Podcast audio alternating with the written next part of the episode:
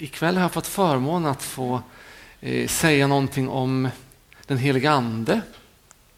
Att leva i den heliga andes kraft. Och eh, det är kopplat också till mission på något vis. Missionsuppdraget om att, att vittna om Jesus för andra. Och eh, i anslutning till det kan jag också avslöja att jag är sån här missionärsbarn. Eh, det, är också lite det skulle kunna vara en av nördsakerna eh, att, att, att eh, nörda ner mig i typ etiopisk kyrkohistoria. Det, det, kan jag gärna ägna mig åt en stund också. Ehm, när jag var knappt tre år så tog mina föräldrar mig till Etiopien. Och så fick jag bo där i åtta år som missionärsbarn och det var fantastiskt. Det har präglat mig på många sätt. Eh, och det kanske skiner igenom ikväll också, det vet jag inte. Kan vi få be tillsammans allihopa? Gud, vi tackar dig att vi får samlas inför ditt ord. Vi ber dig att du skulle öppna ditt ord för oss och att du skulle öppna oss för ditt ord. I Jesu namn. Amen. Det finns flera missionsbefallningar i Nya testamentet. Alltså sådana här Eh, uppmaningar att gå ut och eh, bära vittnesbörd om Jesus Kristus och evangeliet. Den som vi ska ägna oss ikväll är den ifrån Apostlagärningarnas första kapitel, från Apostlagärningarna 1 och 8.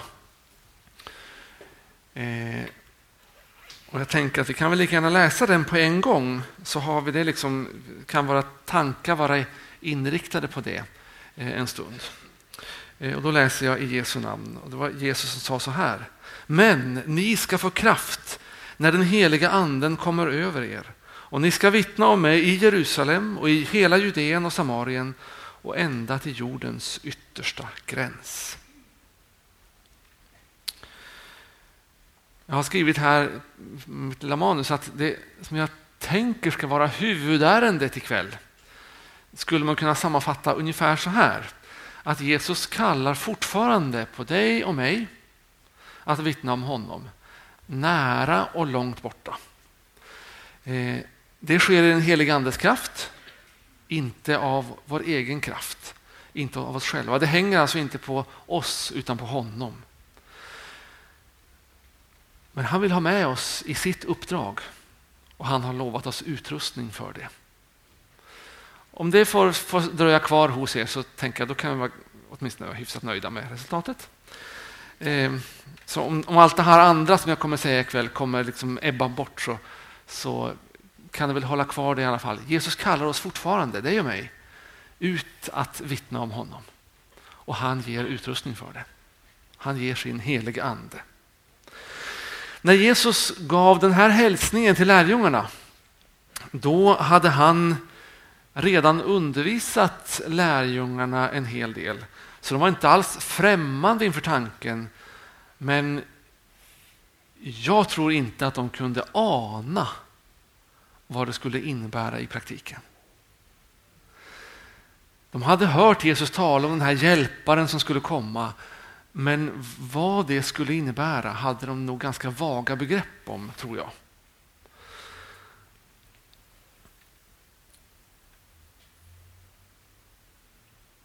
Nu ska vi se här. Ehm, jag, jag tror att, att på förmiddagen idag så handlade det också om helig ande, visst var det så? Dan Sarkar var här och pratade. Eh, det hade varit bra för mig om jag hade varit med och lyssnat på det, men det var jag inte. Ehm, så att jag får liksom gå lite grann i blindo här. Och en del kanske blir repetition och annat blir... Hoppas att det inte är allt så mycket som ska gå emot varandra i alla fall. Ehm, I så fall får, får, väl, får ni försöka reda ut det efteråt. Eh, men eh, jag räknar med att ni har, har blivit lite uppdaterade på, på detta med den helige ande. Eh, vem anden är och vad anden gör den tredje personen i gudomen, i treenigheten. det är ett fantastiskt tema för sådana här dagar att ha treenigheten, Fader, Son och helig Ande som liksom, rubrik över sådana här dagar. Eh, underbart. Och fantastiskt att få, få komma och prata om mission i den heliga Andes kraft. Kan ni tänka er något mer fantastiskt egentligen? Ehm. Alldeles innan Jesus har gett den här instruktionen till lärjungarna om att ni ska vittna om mig och så vidare så talar han om också att ni ska vänta här i Jerusalem. Ni ska invänta Guds ande. Eh, det kommer, men, men just nu ska ni bara vänta. Och Det är en spännande uppmaning tycker jag i, i Nya Testamentet. Att det finns ett sådant perspektiv av att det finns den här gå ut. Men det finns också det här vänta här. Dröj kvar en liten stund. Tills Gud har fått, fått fylla dig med sin heliga ande. Tills du har fått uppdraget klart för dig. Eller ja, tills det är Guds tid. Och då handlar det om tålamod. Att faktiskt ha ro i kroppen och ha ro i, i sinnet. Att kunna stanna kvar en stund och vänta. Invänta Guds tilltal. Och det kan vara mycket tålamodsprövande. Om man måste vänta länge. En person som verkligen fick, fick eh, öva sig, lära sig tålamodets konst, som det finns berättas om i Bibeln, är Mose. Jag antar att de flesta har hört talas om honom, Mose i Gamla Testamentet. Han fick lära sig tålamod den långa vägen.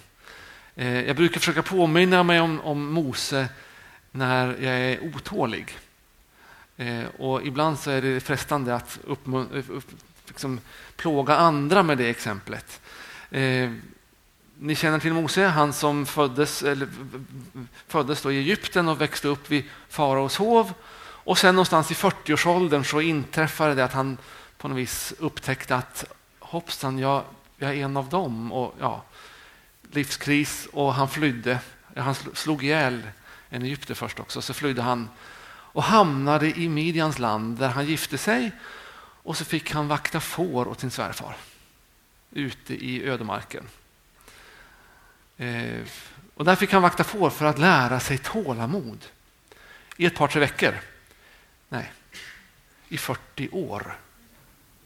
I 40 år fick Mose vakta får för att lära sig tålamod.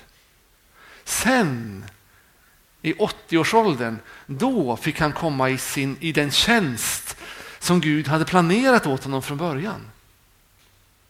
Det ger perspektiv. Jag har ganska nyligen passerat 40-strecket, tänker att det är en bit kvar. Jag vet inte om jag har lärt mig tålamod än. Eh, inte i den meningen som Mose kunde tala om tålamod i alla fall. Efter de här 40 åren med att vakta får så fick sen Mose ett av de absolut mest betydelsefulla uppdragen i hela frälsningshistorien, nämligen att leda Guds folk ut ur slaveriet in i det utlovade förlovade landet. Till friheten. Och den berättelsen är ju i hög utsträckning det som ger hela det judiska folket sin identitet. Exodusberättelsen, uttåget ur Egypten och där fick Mose vara med och leda folket i den uppgiften. Fantastisk uppgift. Men det är så lätt att vi får för oss att det, det kunde Gud göra med honom på en gång. Nej, det var inte så. Han levde ett, ett helt människoliv, 80 år, innan han fick gå in i den uppgiften. Och det var inte bortkastade år, det var inte det var inte döda år, så att säga, utan det var år där Gud fick arbeta med honom och mejsla fram den personlighet och det tålamod, de kvaliteter som Gud behövde för det alldeles speciella uppdraget.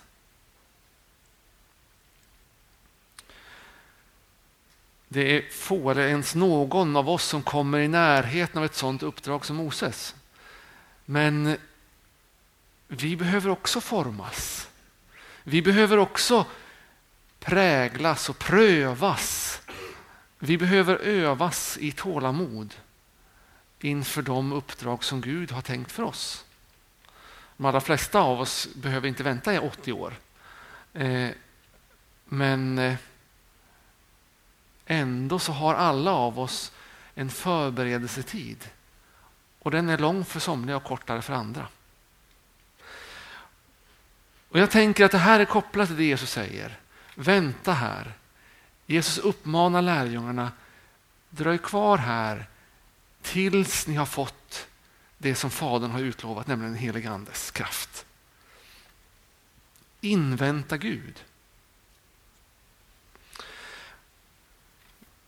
Det är ett viktigt perspektiv i det här, att vänta. Men när Guds tid faktiskt är inne, då ska ni få kraft, säger Jesus.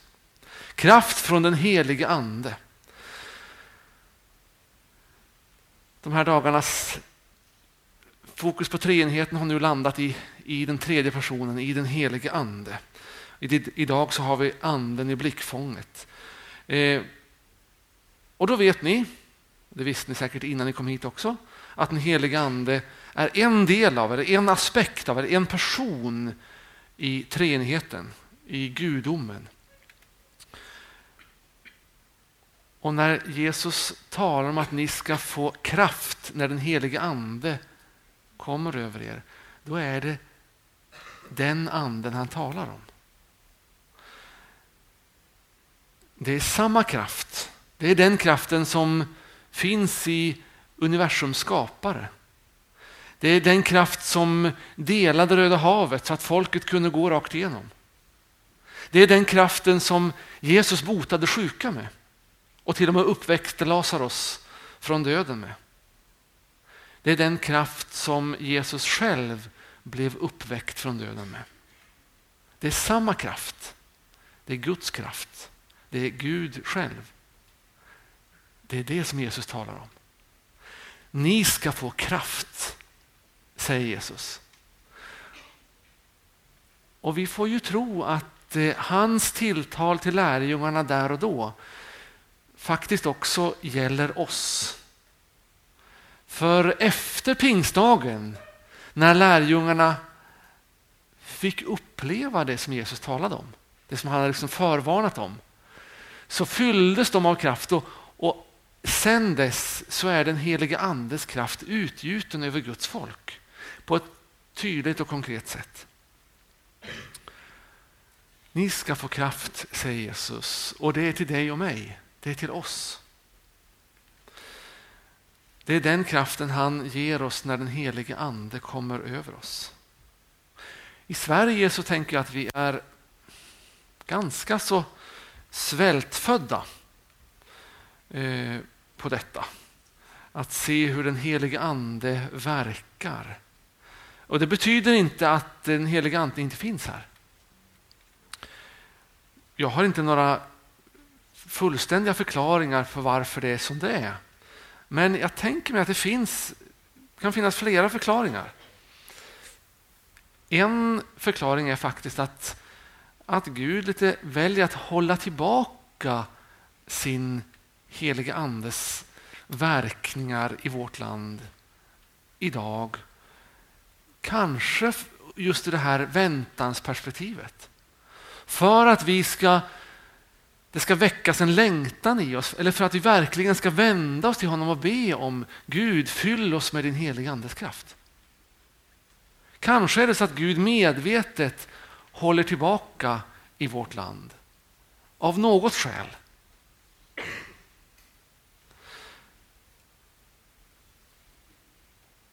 Kanske är det så att eh, vi inte låter oss användas av Gud i den utsträckning som han skulle önska och som han faktiskt kallar oss till. Kanske är det så att vi är en del av, av problemet. Att vi inte är tillräckligt beredda eller villiga att gå in i, i de uppgifter som Gud kallar oss till. Jag tror att de allra flesta av oss kan känna oss lite drabbade av den tanken. Men jag tror att det är faktiskt universellt för alla människor. att Vi kan aldrig riktigt vara så villiga, så tjänstvilliga som Gud någonstans skulle längta efter. Just för att vi är människor, vi är syndare. Vi förmår inte bättre. Men inte desto mindre dröjer den tanken kvar. Kanske är den en del av orsaken. Kanske en orsak är att jag faktiskt är lite feg eller lite bekväm. att jag inte riktigt är beredd att, att ställa mig till Guds tjänst, till Guds förfogande. Så att den heliga ande inte riktigt kan komma i funktion som han skulle önska. Sen finns det ytterligare ett, ett perspektiv som jag tänker att kanske är det så att den heliga ande faktiskt verkar här fast det är vi som inte ser honom. Kanske är det så att vi misstolkar den helige andes verkningar i vårt land. Så att vi inte förstår att Gud faktiskt är och färdig här.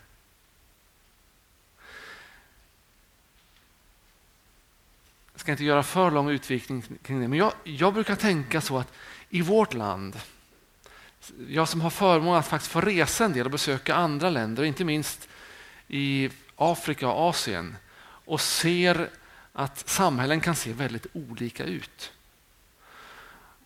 Sverige är inte perfekt. Eh, det finns stora brister i vårt samhällssystem. Men jämför vi med många andra länder så är vi fantastiskt privilegierade och välsignade som får bo i ett land där det finns Ja, det var ytterst talande tänker jag. Till och med här kan detta inträffa. Men i vårt land finns det faktiskt fungerande strukturer, samhällsinstitutioner. Det finns för det mesta elektricitet. Eh, vi har utrustning så att vi kan göra oss hörda. För det mesta. Vi har eh, ett socialt skyddsnät som gör att de allra flesta människor behöver inte svälta, även fast de kanske inte har ett jobb. Eh, de allra flesta barn får gå i en fungerande skola och har tillgång till en god utbildning. De allra flesta människor i Sverige får väldigt god vård när de blir sjuka. Vi vet att det finns en del brister också i, i vård och omsorg i vårt land, men jämför vi med hur det ser ut på många andra håll i världen så är vi otroligt privilegierade. Och Det beror ju på att det finns goda krafter i vårt samhälle. Det finns en god grund. En viktig grund är faktiskt den kristna tron som har byggt upp vårt land under tusen års tid. Och Därför skulle jag vilja påstå att det är faktiskt den helige Andes kraft som vi får glädje av när vi hamnar på sjukhus och blir väl omhändertagna och vi får professionell vård. Vi har kirurger som vet hur de ska göra.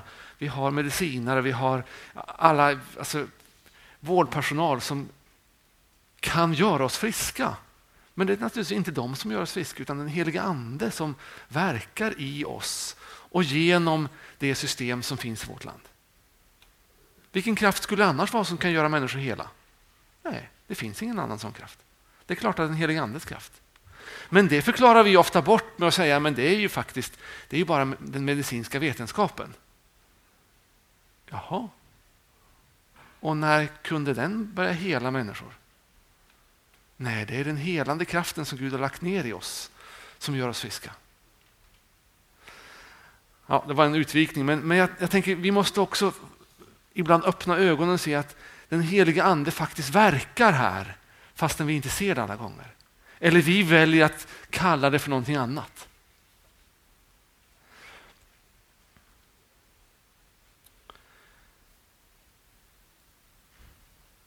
Det är samma kraft då som nu. Eh, inget av de här alternativen, om det är så att eh, Gud dröjer sig tillbaka, om det är vi som inte är tillräckligt beredda eller om vi inte ser det Gud faktiskt gör. Inget av det innebär ju att den helige ande skulle ha på något vis förlorat i kraft. Den helige ande är fortfarande en helig ande alldeles oavsett vilken vilken förklaringsmodell vi använder för att det kanske inte sker så mycket framför ögonen på just oss. Eh, så det är inte så att den helige ande skulle ha inte längre vara kapabel till att utföra sitt verk. Nej, den helige ande är fortfarande samma ande som fyllde lärjungarna med sin kraft då Och det är samma ande som är mycket verksam också idag. Också i mitt, mitt jobb som missionssekreterare så får jag ofta höra fantastiska berättelser om vad, hur Gud griper in rent handgripligen på många sätt i människors liv. Eh, och inte minst så gläder jag mig många gånger över det jag får höra om hur Gud verkar bland muslimer i vår värld. Och Det händer faktiskt i Sverige också. Eh, på de mest förundliga sätt så får många muslimer möta Jesus.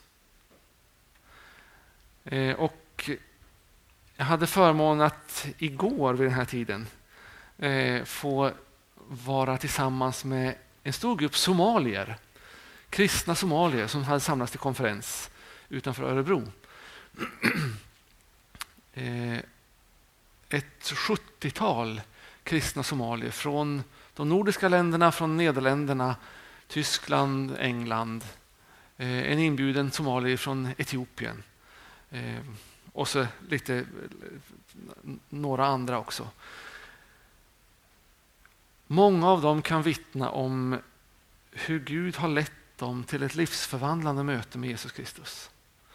För de flesta av dem så innebär det att förlora kontakten med familj och vänner, att bli utstött ur sitt sociala sammanhang. Och att då få möta andra eh, och få fira gudstjänst tillsammans på sitt eget språk. Det är en enorm upplevelse för de här människorna. Eh, jag fick bland annat höra en kvinna som delade sitt vittnesbörd, Shania. Eh, hon berättade hur hon och hennes familj successivt liksom hade letts in i den kristna tron. Hur hon först eh, mötte Jesus och berättade för sin man att hon hade blivit kristen. Eh, hela hennes släkt tog avstånd från henne, men han valde att stå upp för henne eh, och säga att jag kan, inte, jag kan inte göra någonting åt att hon har valt att bli kristen, men hon är fortfarande en hustru och jag vill fortfarande vara hennes man. Eh, med allt vad det innebar av, av hån och förakt från släkten i övrigt. Och, och han fick då direkta uppmaningar att han skulle antingen skilja sig från eh, ta barnen med sig och lämna henne eller eh, mörda henne på fläcken. Eh, men han valde att stå upp för henne. Fast du får inte ta barnen till kyrkan, sa han. Du får inte göra barnen kristna. Nej, eh, det fick vara så då. Men hon fick gå till kyrkan. Och sen så gick det en tid och eh, så eh, jag kan inte alla detaljerna kring det, men, men hur det i alla fall var så, så Eh, var det barnen som sa att men vi vill följa med mamma till kyrkan. Och Det blev ytterligare en kris i familjen om, om pappan då skulle tillåta barnen att följa med. Och, och Det var liksom stor, stort eh, rabalder. Eh, och På något vis så överbevisade Gud honom att tillåta barnen att följa med eh, henne till kyrkan.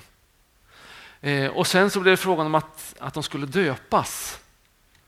Eh, och Då kunde han gå med på att hon kunde få bli döpt, men absolut inte barnen. Eh, och så skulle de eh, eh följdes de åt, de var handlade någonstans och, och hon skulle köpa något stort badlakan till den där dopgudstjänsten så att hon skulle ha någonting att svepa om sig när hon hade blivit döpt. Och så plötsligt ser hon honom lägga dit två handdukar till, för det här är till barnen, sa han. Eh, och I nästa steg så fick han också möta Jesus och bli döpt han med. Och hela familjen fanns med där igår. Eh, och Fantastiskt att få möta dem och, och få för, förstå någonting av den, den kamp och de svårigheter som de eh, har gått igenom. För att eh, de har fått möta Jesus Kristus. Det är samma kraft som verkar idag. Samma helige ande som är i farten än idag. Att få möta människor som får lida för sin tro tänker jag också är, är nyttigt för oss. Jag nämnde om, om de kristna i Irak här i inledningsbönen. Eh, otroligt viktigt att vi bär dem i våra böner och att vi påminns om Vilken underbar gåva det är att få höra till Jesus Kristus. Jag tror att vi, vi är många svenskar som liksom har glömt bort det och tar det för självklart för någonting, att, att, på något vis att vi, vi får vara kristna. Men det är långt ifrån självklart att människor får vara kristna eh, i vår värld idag. Kristna är i själva verket den enskilda grupp som, som utsätts för allra mest förföljelse av olika slag.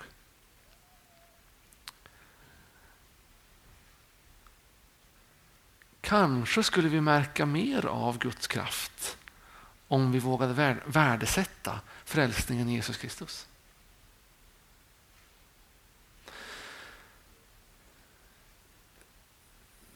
Sen så var det här med den helige ande, vad vi, vad vi tänker om den helige ande, vad det innebär att vara fylld av helig ande. Hur går det till? Och nu vet jag som sagt inte vad Dan Sarkar predikade om eller undervisade om på förmiddagen. Eh, men kan jag tänka mig ungefär. Jag känner Dan lite grann så jag vet väl ungefär vad han, vad han kanske skulle ha sagt. Jag har vuxit upp i EFS, vilket ju inte är så helt olikt ELM eh, på många sätt, utan det finns väldigt stora likheter skulle jag vilja säga. Eh, och jag tänker mig att de flesta av er har fått en liknande undervisning om den helige Ande som jag har vuxit upp med.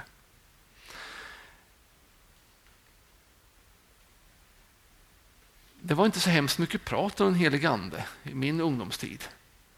Eh, den helige Ande nämndes alltid som en, en av de tre i treenigheten. Och den helige Ande har tagit sin boning i ditt liv. Och när du döpte så, så flyttade den helige Ande in i ditt liv. Och, och kroppen är den helige Andes tempel och, och ja, Gud bor i oss. Och det är så riktigt och så gott.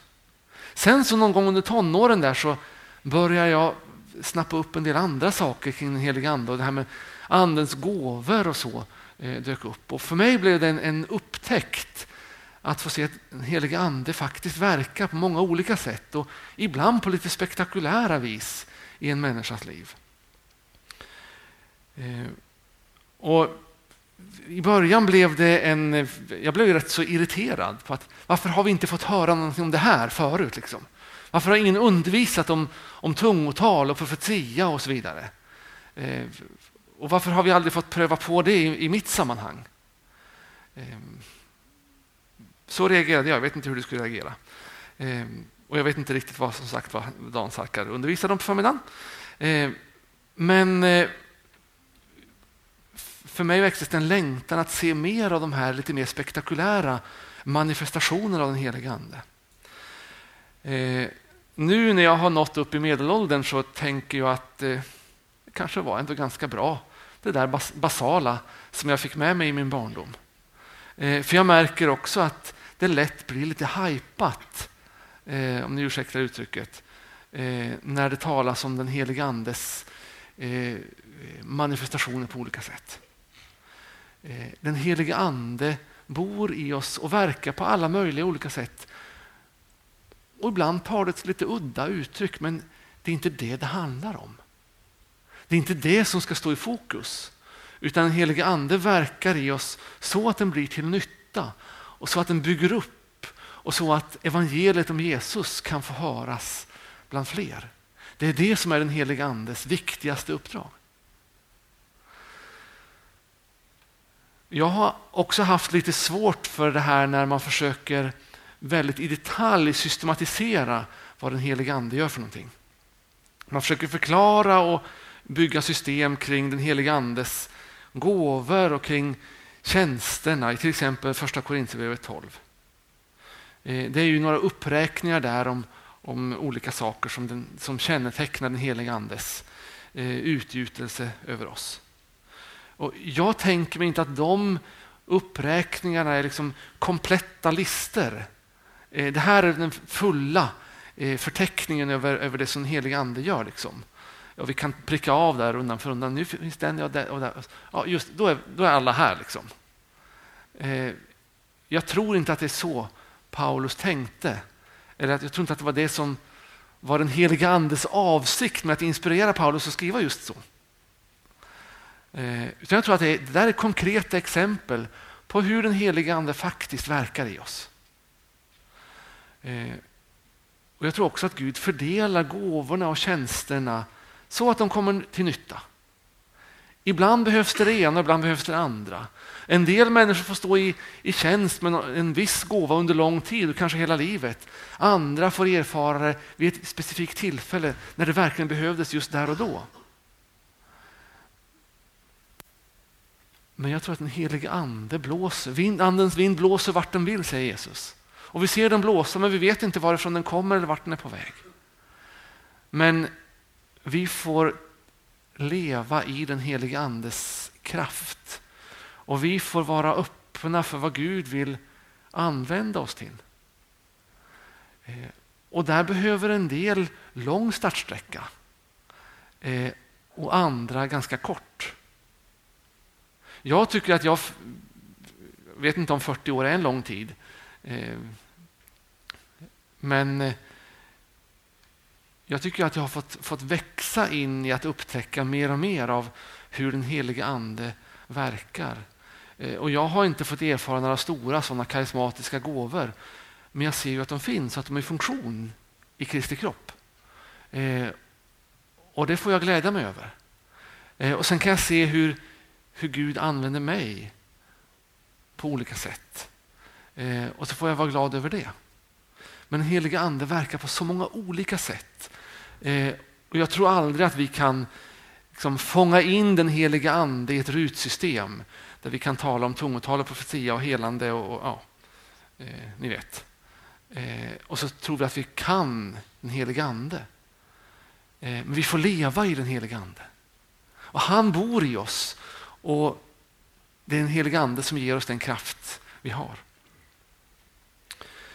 Och då kommer eh, Jesu uppmaning, eller är det egentligen en uppmaning där i Apostlagärningarnas första kapitel?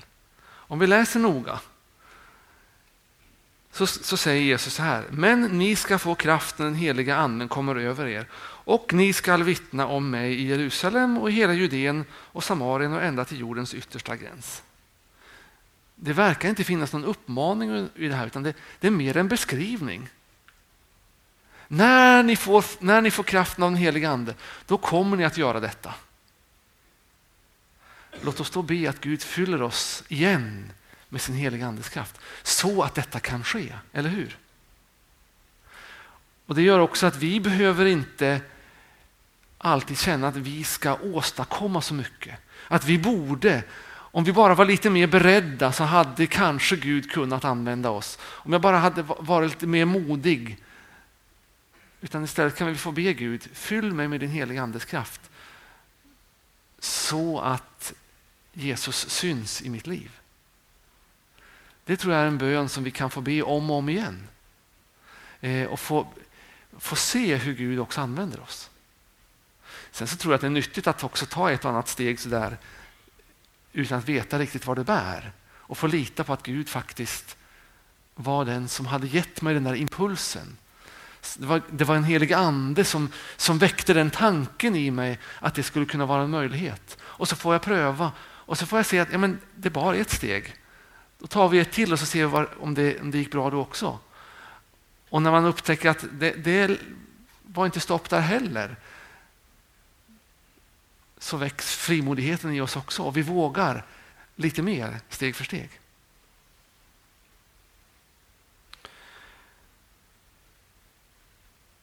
Jesus beskriver det som att vi ska vittna för eh, i, vi ska vittna om honom i Jerusalem, i hela Judeen och Samarien och ända till jordens yttersta gräns. Häromveckan så fick jag lyssna på en tanzansk biskop som la ut just den här, den här versen. Eh, på det sättet att han sa att eh, vi kan tänka oss att Jerusalem, ja, det kanske är de här människorna som står allra närmast min familj, mina närmaste vänner. De ska vittna för om Jesus.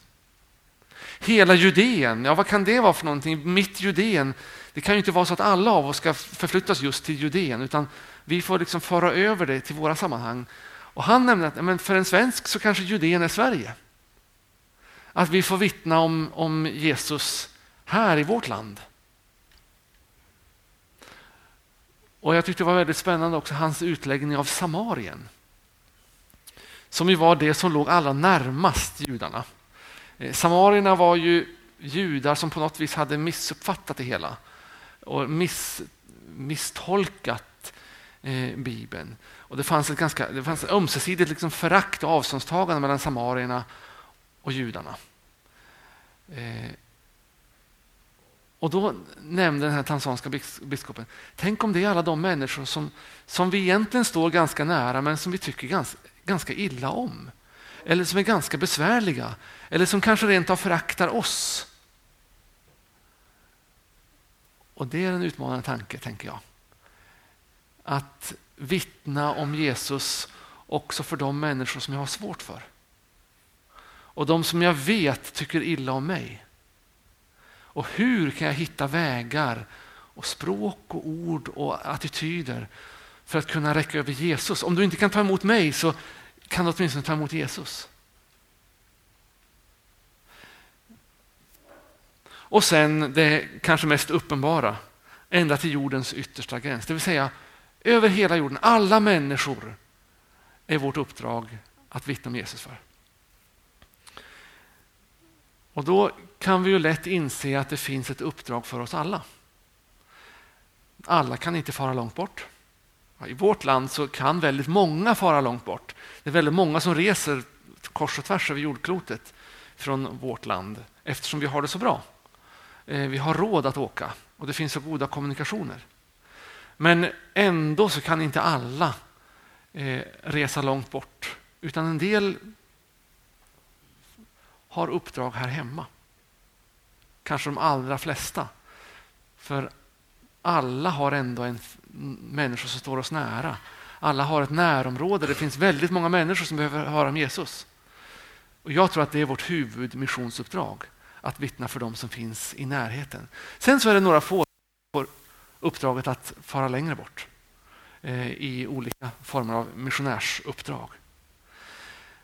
Eh, men alla har en uppgift eh, på närmare håll.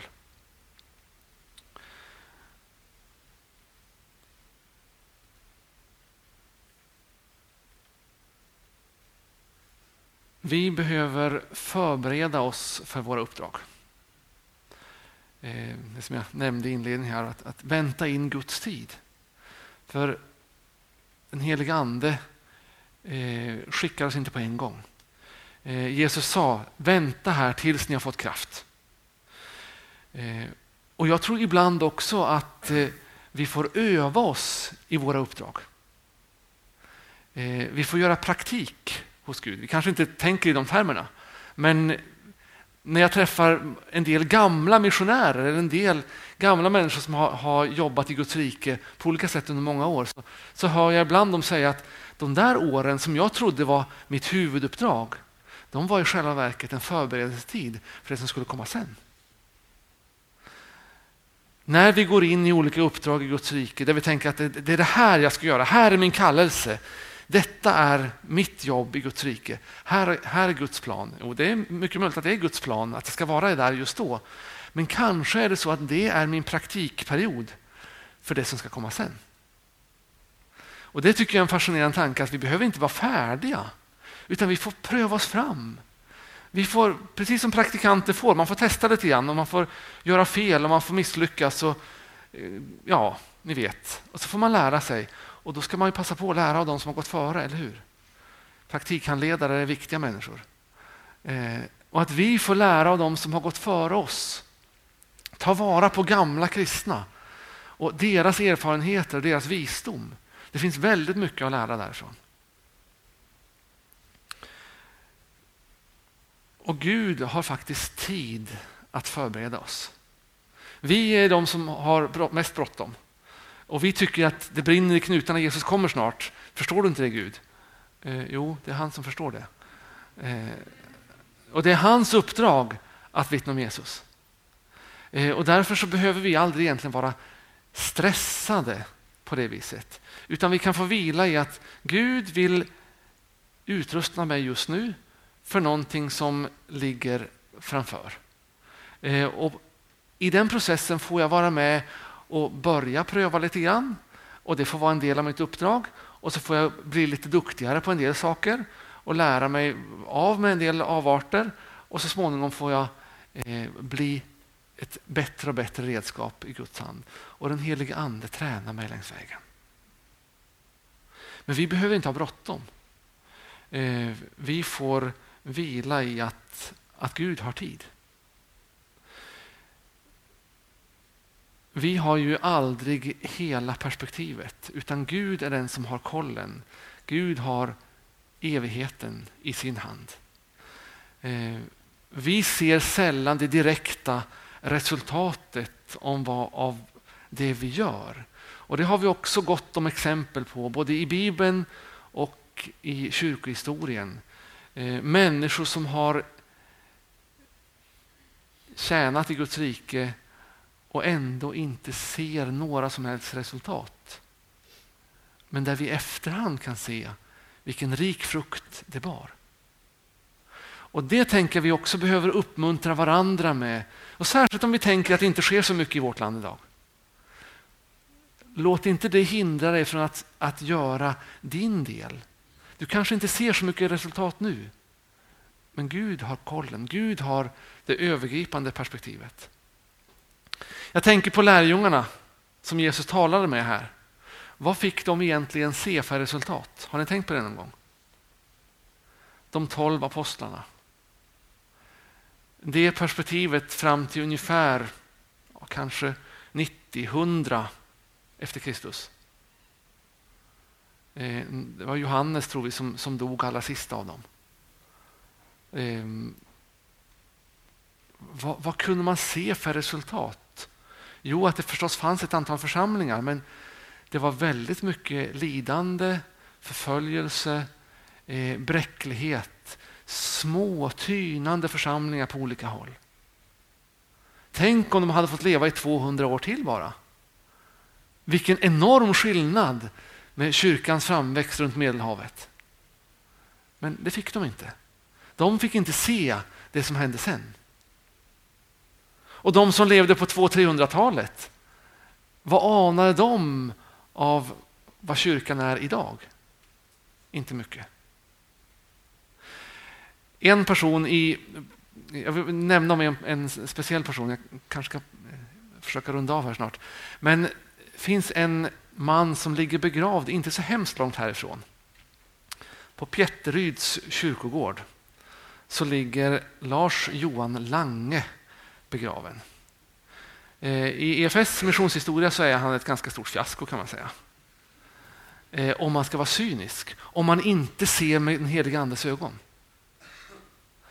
Lars Johan Lange, och det här är en historia som, som både EFS och ELM delar och därför så tänker jag att är, om ni inte har hört om honom förut så vill jag uppmuntra er med honom med hans livsberättelse.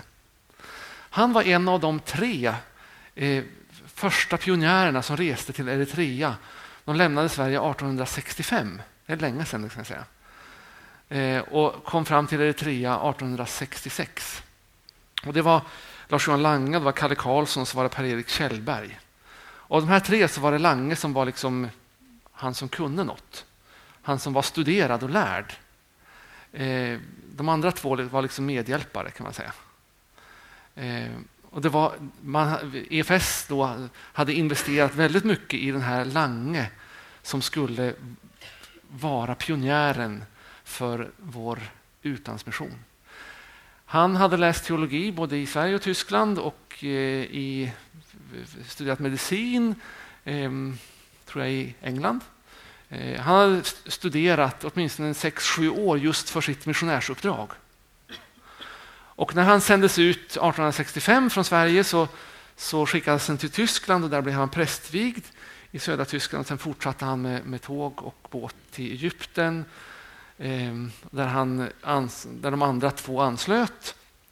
Och så reste de tillsammans över Röda havet i en öppen liten skuta och landade i Massawa i Eritrea, nuvarande Eritrea. Eh, och vad visste de egentligen om sitt uppdrag? Vad, vad, hade, de, vad hade de med sig? Men, men ja, de andra två var inte så mycket att räkna med, men Lange han kunde i alla fall det här. Eh, Men det tog inte mer än några månader förrän Lars Johan Lange insåg att det här funkar inte för mig. Jag pallar inte det här. Ehm, de andra två de blev såna här missionsmartyrer, ni vet. Eh, Karlsson han dog efter ett år tror jag i någon febersjukdom, förmodligen malaria. Per-Erik Kjellberg blev långlivad, han överlevde i tre år i Eritrea. Eh, sen blev han ihjälslagen av något, något rövarband som drog förbi. Eh, så de har ju såna här missionshjältar ni vet, som har dött för sin tro. Men Lange, han gav upp efter några månader och återvände till Sverige. Och I det brev som han skickade till BFS styrelse så inför sin, sin hemresa så, så han förklarade situationen så, så skrev han att jag behöver inte komma till kontoret. Jag behöver inte, ni behöver inte skämmas för mig. Jag, när jag, när jag går, går, i land så tar jag tåget hem och så behöver ni inte låtsas som att jag finns. Eh, han skämdes. Och förmodligen var det många i EFS som tyckte att det var ganska pinsamt. Honom som vi har satsat så mycket på. Eh, och så snöpligt så återvänder han på det här viset. Han eh, blev kommunist och så småningom kyrkoherde i Pjätteryd där han dog och finns begraven. Ganska många år senare. En ganska bortglömd eh, figur. Man skulle kunna kalla det för ett fiasko. Men han var faktiskt den som var med i början. Han öppnade vägen och efter honom kom det många andra som inspirerades av, av hans initiativ. Och många andra som blev mycket mer långlivade i missionens tjänst. Eh, och idag när jag får besöka, ja, Eritrea är inte så lätt att besöka, men Etiopien som också är ett direkt resultat av fortsättning på det arbetet, så har vi idag en, en stor kyrka på över sex miljoner medlemmar. Eh, det hade inte Lange en aning om. Men vi vet det. Eh, och vi kan få tröstas och uppmuntras av att även om det kan verka helt misslyckat så i Guds ekonomi så finns något annat. Eh, Gud ser med andra ögon. Eh, och Det tror jag vi ska uppmuntra varandra med när vi känner oss misslyckade och totalt som ett fiasko. Jag hoppas att, att Lars-Johan fick lite uppmuntran resten av sitt liv. Jag är inte så säker på det. Men eh, jag hoppas att han också fick upptäcka att han hade en uppgift där han var. Och han fick i alla fall tjäna i Guds rike eh, på den plats där han hamnade. Eh, men jag önskar att vi inte skulle få så många fler sådana. Utan att vi får uppmuntra varandra till att ta nya tag, komma vidare och upptäcka att vi faktiskt har en roll att spela i Guds plan. Också det som kan verka helt misslyckat kan vara det där fröet som långt senare bär en rik frukt. Tänk på det. Den heliga ande verkar i historien, den heliga ande verkar här och nu. Jesus kallar på mig och på dig att vittna om honom, både för de som är nära och kära och de som är långt borta. Och vi får be om att han ska ge oss kraften och tillfällena till det. Och där tror jag utmaningen för oss många gånger är, vågar vi gå när han kallar oss? När han sänder iväg oss? Som vi kan lära oss av både Bibeln och kyrkohistorien så får vi sällan några garantier i förväg. Vi måste öva oss att ta ett steg i taget, att gå i tro. Och då är det viktigt att veta att det är den heliga Andes kraft som bär. Eh, han bor redan i ditt hjärta. Sen den dagen du döpte så prästen, eller vem det nu var som döpte, la handen på dig och sa uppfyll honom med din heliga ande. Eller uppfyll henne med din heliga ande. Så har vi Guds löfte på att där bor den helige ande. Han verkar i dig och det hänger inte på din egen duktighet utan på att han har kallat dig och han har sänt dig. Uppdraget är att vittna om Jesus. Gud välsigne dig i det uppdraget. Låt oss be.